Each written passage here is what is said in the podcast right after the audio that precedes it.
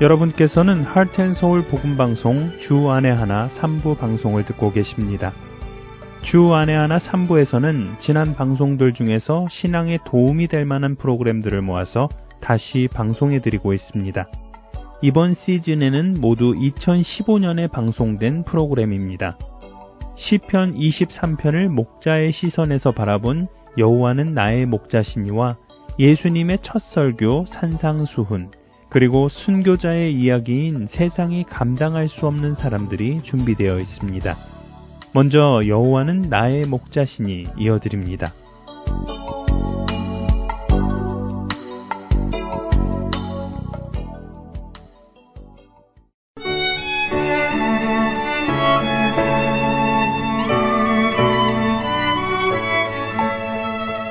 애청자 여러분 안녕하세요. 여호와는 나의 목자시니 진행의 강승규입니다. 지난 시간에는 목자가 자신의 모든 것이 담긴 값을 치르며 양을 살 때 얼마나 열심히 고르고 골라 양을 선택할지 나누면서 여러분과 저를 선택하신 하나님 역시 그렇게 열심히 고르셨을 것이라는 말씀을 나누었습니다. 물론 그것이 우리의 잘난 점이나 못난 점에 따라 구분하신 것은 아니라는 말씀도 드렸지요. 사실 하나님께서는 자신의 본체이신 독생자 그리스도를 내어주시고 여러분과 저를 사셨습니다. 하나님의 모든 것을 주신 것이지요.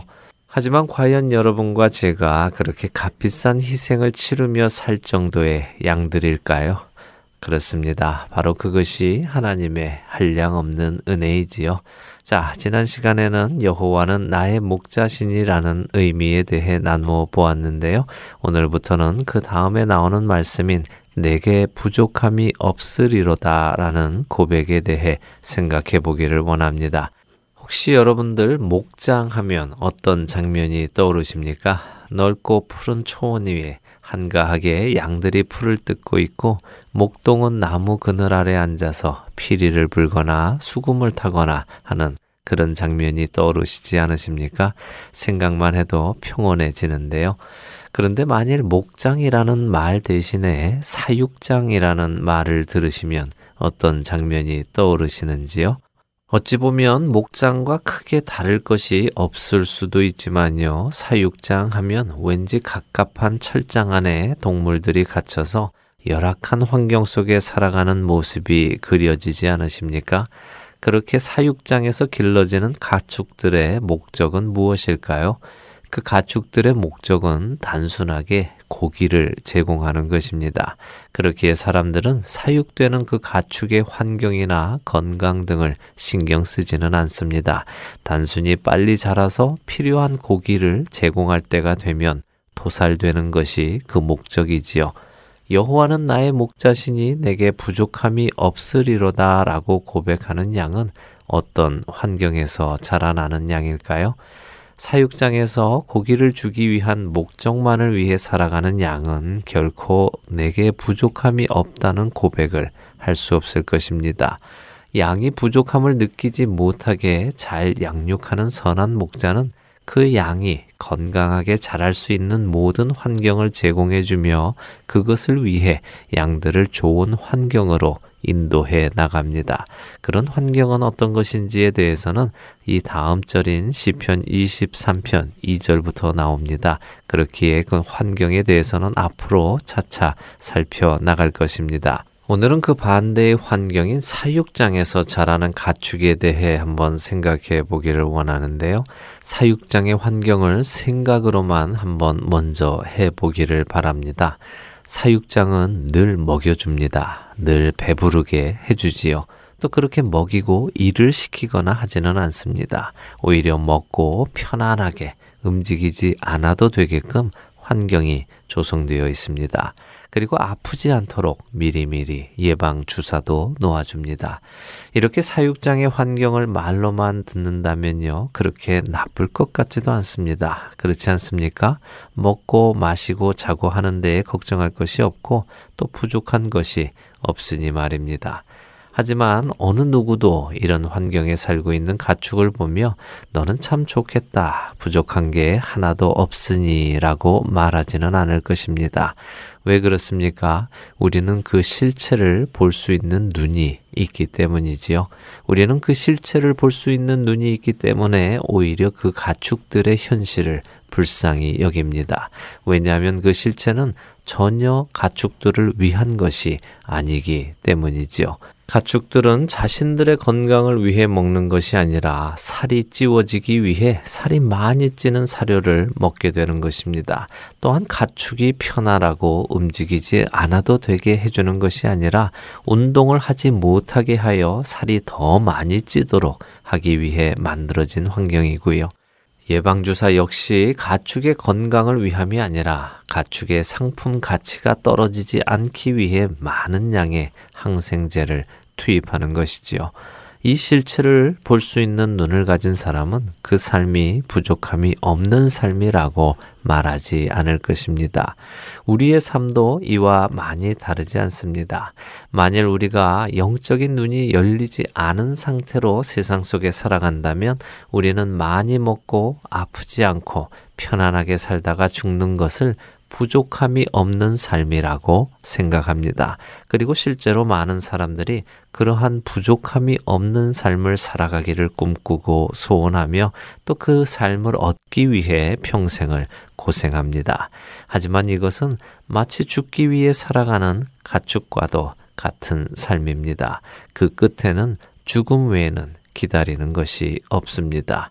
우리의 원수인 사탄은 자꾸만 사람들을 이렇게 착각하게 만들고 그렇게 만들어 갑니다. 자신이 떨어질 불못으로 사람들을 이끌고 함께 가려 합니다. 우리의 영적인 눈이 열린다면 우리는 결코 이러한 삶을 살아가려고 하지 않을 것입니다. 어느 누구도 사육장의 가축이 부족함이 없이 산다고 말하지 않는 것처럼 이 땅에서 아무 생각 없이 편안하게 먹고 마시고 아프지 않고 움직이지 않고 살아가다가 삶을 마치는 것이 부족함이 없이 살아가는 것이라고 말하지 않을 것입니다. 부족함이 없이 살아간다는 말의 참 의미는 나의 목자 되신 예수 그리스도의 양육을 받으며 살아간다는 의미입니다. 모든 환경이 채워진다 하더라도 목자 되신 그리스도께서 나를 양육하시지 않는다면 그 삶은 부족함으로 가득한 삶입니다. 하지만 비록 모든 환경이 채워지지 않는 것처럼 보이더라도 나의 그 삶을 양육하는 분이 그리스도이시라면 그 삶에는 부족함이 없습니다. 왜냐하면 채워지지 않는 것처럼 보이는 그 환경은 사실 채워지지 않는 것이 아니라 목자이신 그리스도께서 그렇게 인도해 나가고 계시는 것이기에 그렇습니다. 우리의 가치관은 변해야 합니다. 예수를 그리스도로 받아들이는 목적은 결코 먹는 걱정, 아픈 걱정, 움직여야 하는 걱정을 없애기 위함이 아닙니다. 혹시 예수를 그리스도로 받아들인 이유가 이 땅에서 잘 먹고 잘 살고 만사 형통하기 위해서입니까? 만일 어느 누가 그것을 위해 예수님을 사용하기 원한다면 그 사람의 삶은 늘 부족함으로 인해 마음이 편치 않을 것입니다. 왜냐하면 예수님께서는 결코 그런 것들을 채워주실 것이라고 약속해 주신 적이 없기 때문이지요. 하지만 참된 떡이시고 생수의 근원이신 예수 그리스도를 먹고 마시는 사람은 결코 부족함을 느끼며 살아가지 않을 것입니다. 예수께서 이르시되 나는 생명의 떡이니 내게 오는 자는 결코 줄이지 아니할 터이요 나를 믿는 자는 영원히 목마르지 아니하리라. 요한복음 6장 35절의 말씀입니다. 이것이 예수님의 약속의 말씀입니다. 오직 예수님 그분만이 우리의 모든 것이 되시는 분이십니다. 이 가치관을 우리의 뼛속 깊은 곳까지 담아두고 살아가야 할 것입니다. 여호와는 나의 목자이십니다. 그 사실 하나로 우리에게는 부족함이 전혀 없는 것입니다. 여호와는 나의 목자시니 다음 주 이 시간에 다시 찾아뵙겠습니다.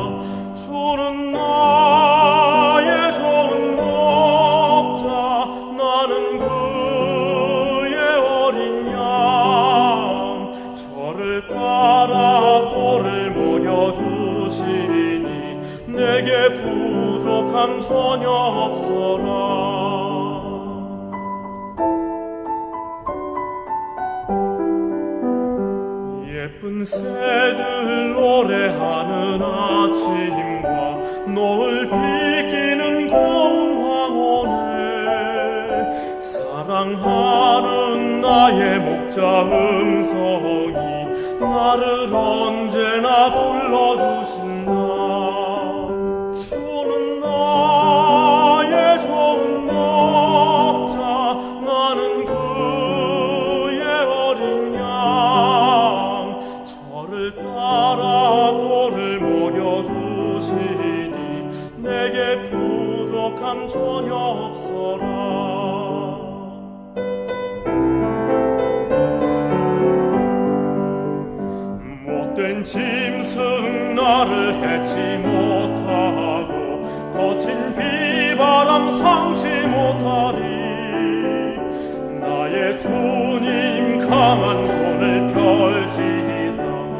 나를 주야로 지켜주신다.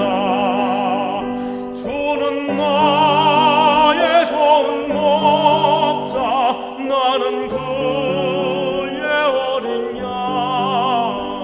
저를 따라 꼴을 먹여주시니 내게 부족함 전혀 없어라. 계속해서 산상수훈으로 이어집니다.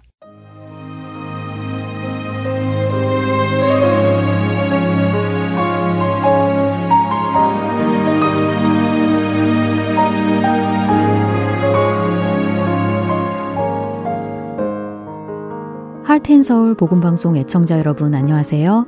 산상순 진행의 최소영입니다. 여러분과 함께 마태복음 5장부터 7장의 내용인 예수님의 산상수훈을 공부하고 있는데요.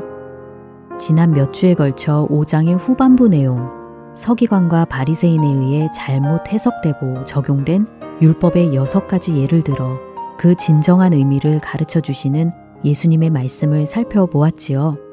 살인, 간음, 이혼, 맹세, 보복에 이어 오늘은 그 여섯 번째 내용, 원수 사랑에 관한 예수님의 말씀을 함께 공부하도록 하겠습니다.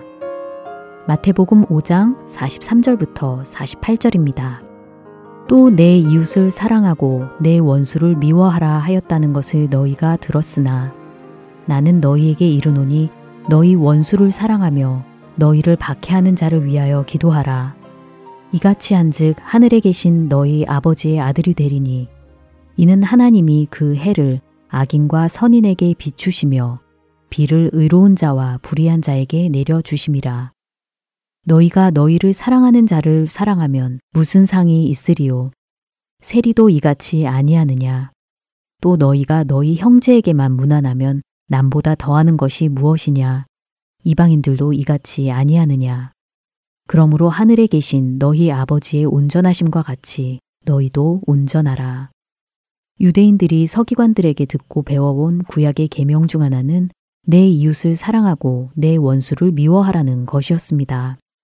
이것은 레위기 19장 18절의 말씀을 사람들이 부담 없이 지키기 쉬운 수준으로 그 의미를 깎아내려서 가르친 내용인데요. 레위기 19장 18절에서는 원수를 갚지 말며 내 이웃 사랑하기를 내 자신과 같이 사랑하라고 기록되어 있습니다. 그러나 서기관과 바리새인들은 내 이웃을 내 자신과 같이 사랑하라고 하신 말씀에서 내 자신과 같이라는 부분을 빼어버림으로 어느 정도로 사랑해야 하는가 하는 기준을 낮추어 버렸습니다. 또 거기에다 내 원수를 미워하라는 말을 첨가하여 사랑의 대상을 축소시켜 버렸습니다. 결국 내가 사랑할 대상은 너와 가까운 이웃뿐이며 너의 원수는 미워하는 것이 정당하다라는 의미가 되어버린 것이지요. 그러나 예수님은 이에 대하여 나는 너희에게 이르노니 하시며 왜곡된 율법의 내용을 바로잡아 주십니다. 너희 원수를 사랑하며 너희를 박해하는 자를 위하여 기도하라고 말씀하십니다. 구약에서도 원수를 미워하라고 명령하는 계명은 없습니다. 출애굽기 23장에서는 내 원수의 길 잃은 소나 나귀를 보거든 반드시 그 사람에게 돌려주라고 하시며 또 너를 미워하는 자의 나귀가 짐을 싣고 엎드러짐을 보거든 버려두지 말고 도와주라고 말씀하십니다. 또한 지난 시간에 살펴보았던 내 원수가 줄이거든 먹이고 목마르거든 마시게 하라는 로마서의 말씀도 이미 잠언 25장에서 말씀하신 것을 인용한 것이었습니다. 너희 원수를 사랑하며 너희를 박해하는 자를 위하여 기도하라고 하신 예수님은 몸소 그러한 모습을 보이셨습니다. 십자가 죽음 가운데 예수님을 박해하는 자를 위하여 저들을 사하여 주옵소서 자기들이 하는 것을 알지 못함이니이다 라고 기도하셨지요. 그리고 예수님의 사랑은 원수된 우리를 위하여 자신의 생명을 내어주신 사랑이었습니다. 원수를 미워하는 것이 자연스러운 본성인 우리는 우리 스스로 원수를 사랑할 수 있는 능력이 없습니다. 원수되었던 우리를 위하여 죽으신 예수님의 그 사랑 안에 거함으로 성령을 통해 예수님의 이 말씀을 순종할 수 있는 것입니다. 그리고 예수님은 45절에서 이같이 한즉 하늘에 계신 너희 아버지의 아들이 되리니 이는 하나님이 그 해를 악인과 선인에게 비추시며 비를 의로운 자와 불의한 자에게 내려주심이라고 말씀하십니다. 우리가 원수를 사랑하고 박해하는 자를 위하여 기도하는 것은 하나님의 아들 예수님의 모습을 따르는 것입니다. 또한 그것은 악인과 선인에게 똑같이 해를 비추시고 비를 내려주시는 하나님의 모습과 닮은 것입니다. 원수를 사랑하는 것은 하늘에 계신 우리 아버지의 사랑과 같은 온전한 사랑을 드러내는 것이며 우리가 누구의 아들인지를 보여주는 것입니다. 하나님의 아들이라면 하나님과 같은 사랑을 한다는 것이지요. 그리고 46절과 47절에서 예수님은 너희가 너희를 사랑하는 자를 사랑하면 무슨 상이 있으리요? 세리도 이같이 아니하느냐? 또 너희가 너희 형제에게만 무난하면 남보다 더하는 것이 무엇이냐? 이방인들도 이같이 아니하느냐? 하고 말씀하십니다. 우리를 사랑하는 자를 사랑하는 것, 우리의 형제에게만 무난하는 것은 누구나 하는 행위입니다. 유대인들이 멸시하였던 세리나 이방인들도 하는 인간적인 사랑의 모습입니다. 그러나 앞에서 너희 의가 서기관과 바리새인보다 낫지 못하면 결코 천국에 들어가지 못하리라고 말씀하셨던 예수님은 우리에게 본능에 따라 하는 사랑이 아닌 더 나은 사랑의 모습을 요구하십니다. 바로 우리에게 베푸신 예수님의 그 온전한 사랑을 따르라고 하십니다.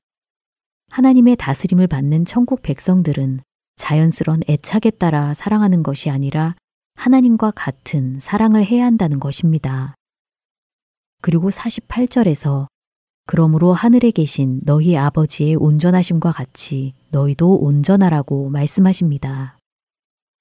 이 말씀은 예수님께서 가르쳐 주신 살인, 간음, 이혼, 맹세, 보복, 원수 사랑에 대한 모든 내용의 결론과 같습니다. 앞에서 예수님은 형제를 대하여 분노의 마음을 품는 것도 살인이라고 하셨고, 음욕을 품고 여자를 보는 것과 음행한 이유 없이 아내를 버리는 것도 간음의 죄를 범하는 것이라고 하셨습니다. 또한 무엇으로도 맹세하지 말고 그저 진실을 말하라고 하셨으며 악한 자를 대적하지 말고 원수를 사랑하며 그를 위해 기도하라고 하셨습니다. 이 모든 주님의 말씀을 따라 사는 것은 하늘에 계신 우리 아버지의 온전하심을 따라 사는 것이라는 의미입니다. 그리고 예수님은 우리에게 이 말씀을 선택이 아닌 명령으로 말씀하십니다. 그러므로 하늘에 계신 너희 아버지의 온전하심과 같이 너희도 온전하라. 지금까지 산상수훈을 통해 살펴본 예수님의 말씀은 애매모호하거나 추상적인 것들이 아닙니다.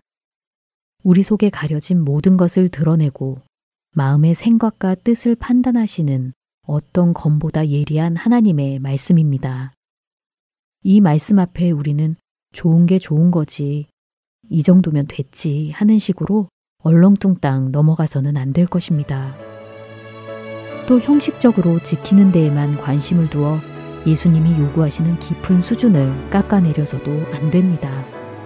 여러분은 원수된 우리를 위해 생명을 내어주신 예수님의 사랑 안에 거하고 계신가요? 악인과 선인에게 해와 비를 똑같이 베풀어 주시는 하나님의 아들로 살아가고 계신가요? 예수님의 말씀대로 원수를 사랑하고 박해하는 자를 위하여 기도하는 저와 여러분 되길 간절히 기도합니다. 오늘은 마태복음 5장 43절부터 48절을 통해 원수를 사랑하라고 하신 예수님의 말씀을 함께 공부하였습니다. 다음 시간에는 6장에 나오는 구제에 관한 예수님의 산상수훈을 공부하도록 하겠습니다. 여러분 안녕히 계세요.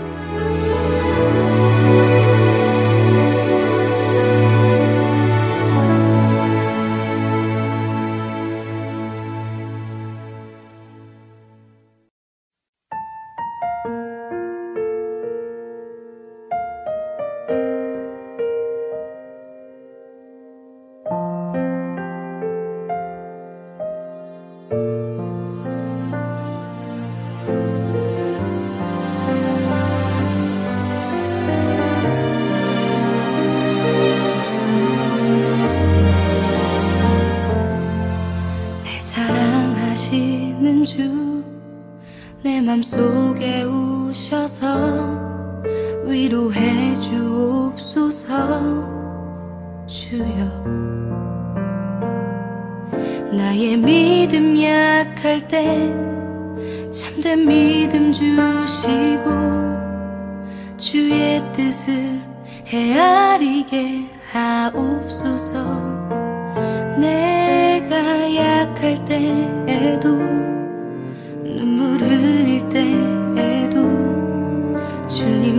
손잡고 나가게 하소서. 주시는 해에 감사하게 하시고 기도하게 하소서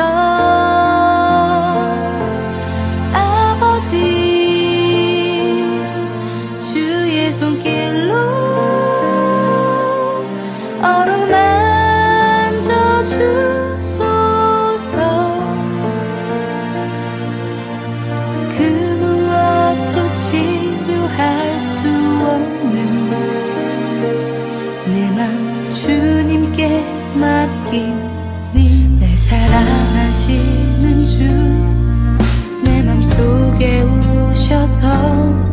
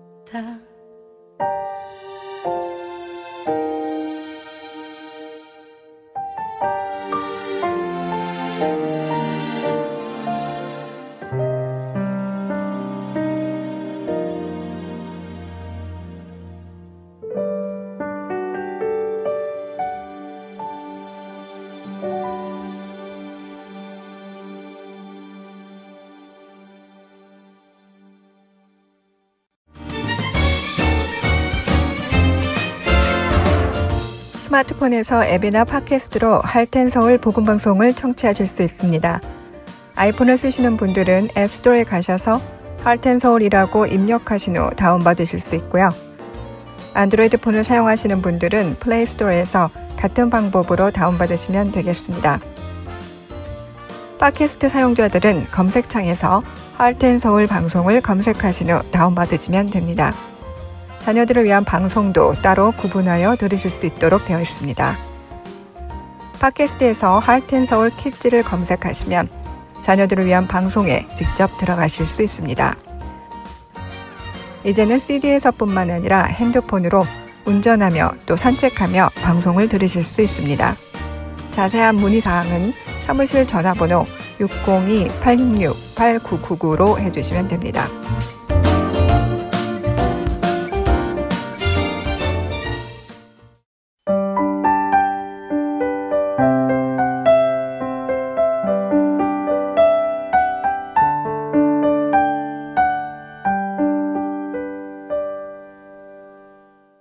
이어서 세상이 감당할 수 없는 사람들 함께 들으시겠습니다.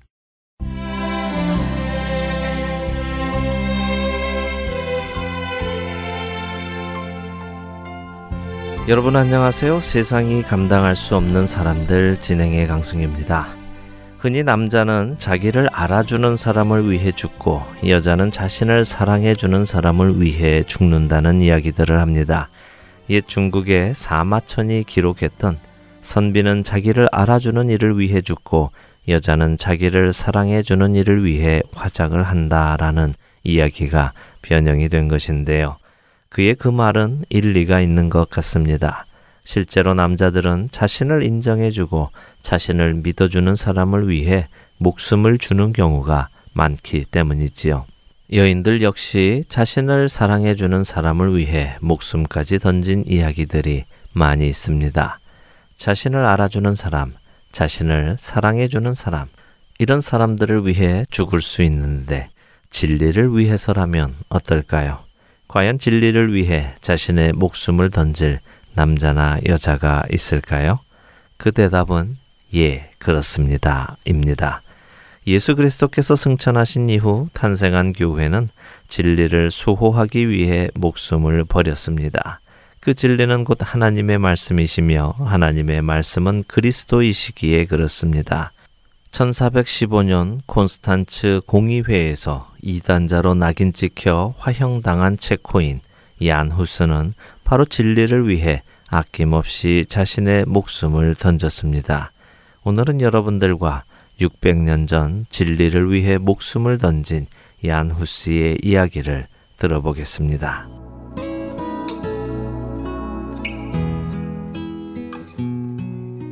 중세 교회의 타락이 극에 달하던 1400년 당시 체코인 얀 후스는 로만 카톨릭 사제가 되어 체코의 수도 프라하의 성 미카엘 교회에서 설교를 시작합니다. 그리고 곧 프라하 대학의 총장이 되어 체코어를 개량하고 체코어 철자법을 개혁하여 지금까지 이어지게 한 장본인입니다. 그의 설교는 평민들은 물론 귀족과 왕족들까지 다양한 사람들이 경청했습니다. 그의 설교는 교회의 개혁과 사회 윤리를 부르짖었고 그의 그런 설교에 사람들은 열광했습니다. 그러나 그의 그런 비판적인 설교가 중세 교회의 치부였던 면죄부 판매에까지 이르게 되자 교황은 물론 왕과 귀족 그리고 교회 지도자들은 그를 견제하기 시작합니다. 결국 그는 프라하에서 모든 교회 활동을 금지당하게 되었습니다. 프라하에서 활동을 금지당하자 야누스는 남 브레멘 지역으로 옮겨 들판과 광장에서 민중을 향해 진리를 설교하기 시작했습니다. 그의 그런 모습에 공의회는 그를 처단하기로 결정합니다. 당시 공의회는 후스를 불러들이기 위해 이단자로 처형된 그의 스승 위클리프와의 관련성 조사를 핑계 삼아 그를 소환합니다. 야누스의 친구들은 공의회가 커다란 음모를 가지고 그를 소환하는 것을 걱정하며 만류합니다. 그러나 야누스는 그러한 친구들의 만류를 뒤로하고 공의회와 논쟁을 준비하며 소환에 응합니다. 공의회의 소환에 콘스탄츠에 가게 된 야누스는 친구들의 걱정대로 도착하자마자 감옥에 갇히게 되었고 자신의 주장이나 논쟁의 기회는 주어지지 않았습니다. 오히려 공예는 야누스가 쓰지도 않은 글들을 가져다 그것을 빌미로 법정에서 고소되었고 이단자로 판결을 받게 됩니다. 이단자로 판결을 받은 야누스에게 남은 것은 죽음뿐이었습니다. 이때 공의회는 야누스에게 그의 입장을 철회하면 목숨을 살려줄 것을 약속합니다. 그러나 야누스는 사람보다는 하나님의 말씀과 진리에 대한 순종의 길을 선택하며 이렇게 기도합니다. 주님, 저는 비록 약하나 주님의 뒤를 쫓도록 이끌어 주시옵소서. 저의 영혼을 강건케 하셔서 기꺼이 이 일을 감당케 하소서. 만일 저의 육신이 약하거든 주님의 은혜로 저를 세우소서. 은혜가 주님과 저 사이에 그리고 저의 뒤에 따르게 하소서. 주 예수님, 당신이 아니시면 당신을 위하여 잔인한 죽음을 감당할 수 없나이다. 나에게 두려움이 없는 심장과 올바른 신앙과 요동치 않는 소망, 그리고 완전한 사랑을 주옵소서. 주님을 위해 인내와 기쁨으로 저의 생명을 바치게 하옵소서. 제 안에 일하시며 하나님의 뜻에 맞는 일을 하고자 하는 마음을 일으켜 주시고 그 일을 할 힘을 주시는 분 또한 바로 주님이십니다. 주님 홀로 영광 받아 주시옵고 저를 기억해 주시옵소서. 이 모든 것 우리 주 예수 그리스도 이름으로 기도드립니다. 아멘.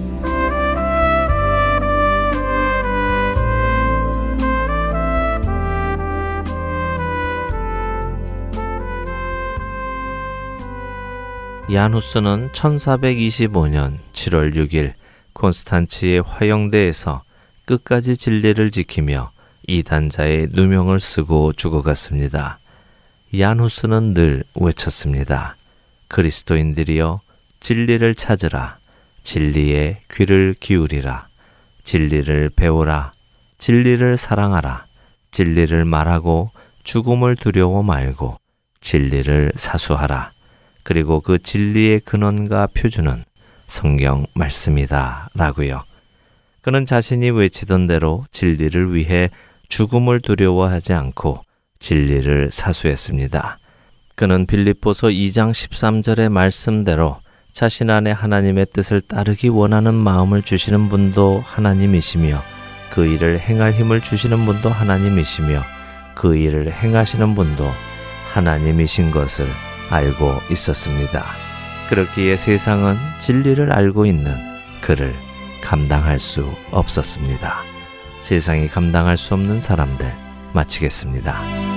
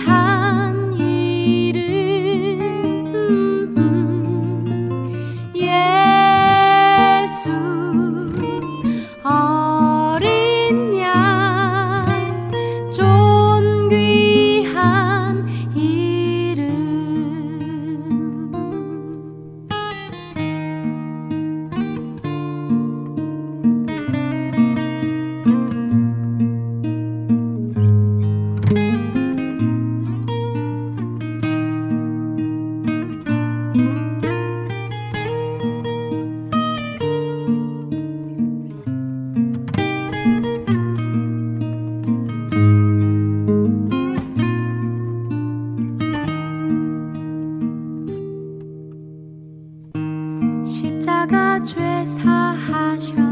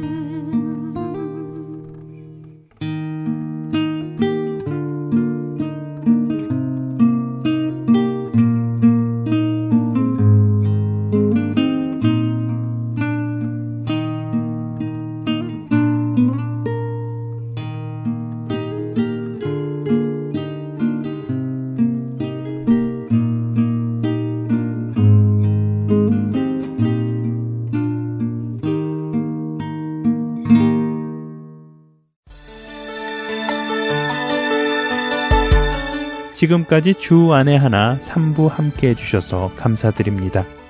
방송을 더 듣고 싶으신 분들은 홈페이지 www.heartandsoul.org에서 특별 방송을 클릭하셔서 들으실 수 있습니다.